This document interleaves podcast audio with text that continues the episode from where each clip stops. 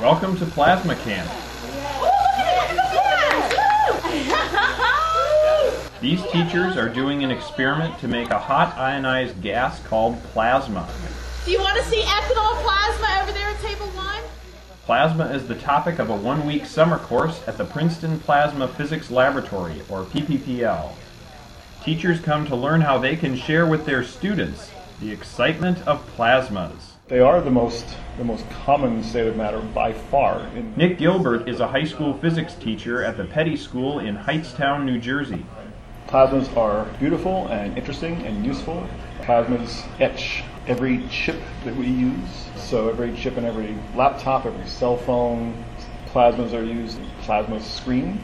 Plasmas are used for machining, coating metals. Uh, they're incredibly useful. Plasma Camp was the idea of Gilbert and PPPL Science Education Director Andrew Zwicker. They have run Plasma Camp every year since 1998. It's really good professional development for teachers. It helps keep them current, helps keep them fresh, helps keep them aware of and conversant with a part of physics that they may not have had any prior exposure to.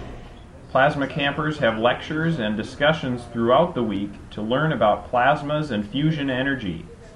They also do experiments that they can adapt for their own classes. There's probably a really good application or two or three or more of plasmas in chemistry, physics, physical science, astronomy, engineering, whatever it is they're teaching. They can use this stuff. Not to like teach a plasma unit, but to use plasmas as an example in lots of different areas throughout the uh, school year. This year, Plasma Camp hosted nine middle and high school teachers from Pennsylvania to California. Kim Baumgartel is from Port Orchard, Washington. She learned about Plasma Camp through her daughter, who is a graduate student at the lab.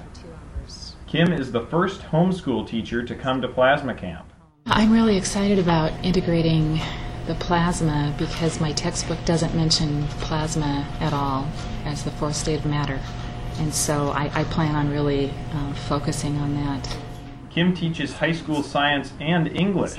So when you're in class, She can bring the experiments to her science class. because they spend four days out of the week at home with their textbooks, and when they see me on Friday, they really need to be doing hands-on activities. But for her English classes, Kim wants to assign a research paper based on a plasma camp activity. In the activity, Gilbert asked the teachers to plan how the United States will acquire and use energy in the next century.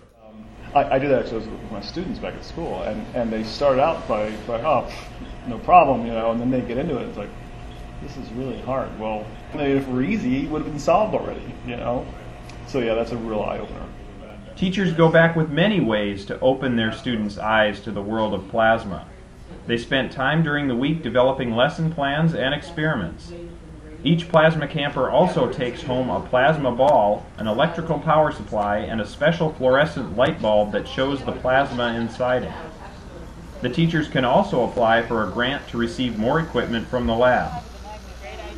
From there, the plasma campers hope the excitement about plasma and fusion will grow for their students. Oh, wow. Check that out. Reporting from Plasma Camp, I'm Marco Lanave for the Princeton Plasma Physics Laboratory.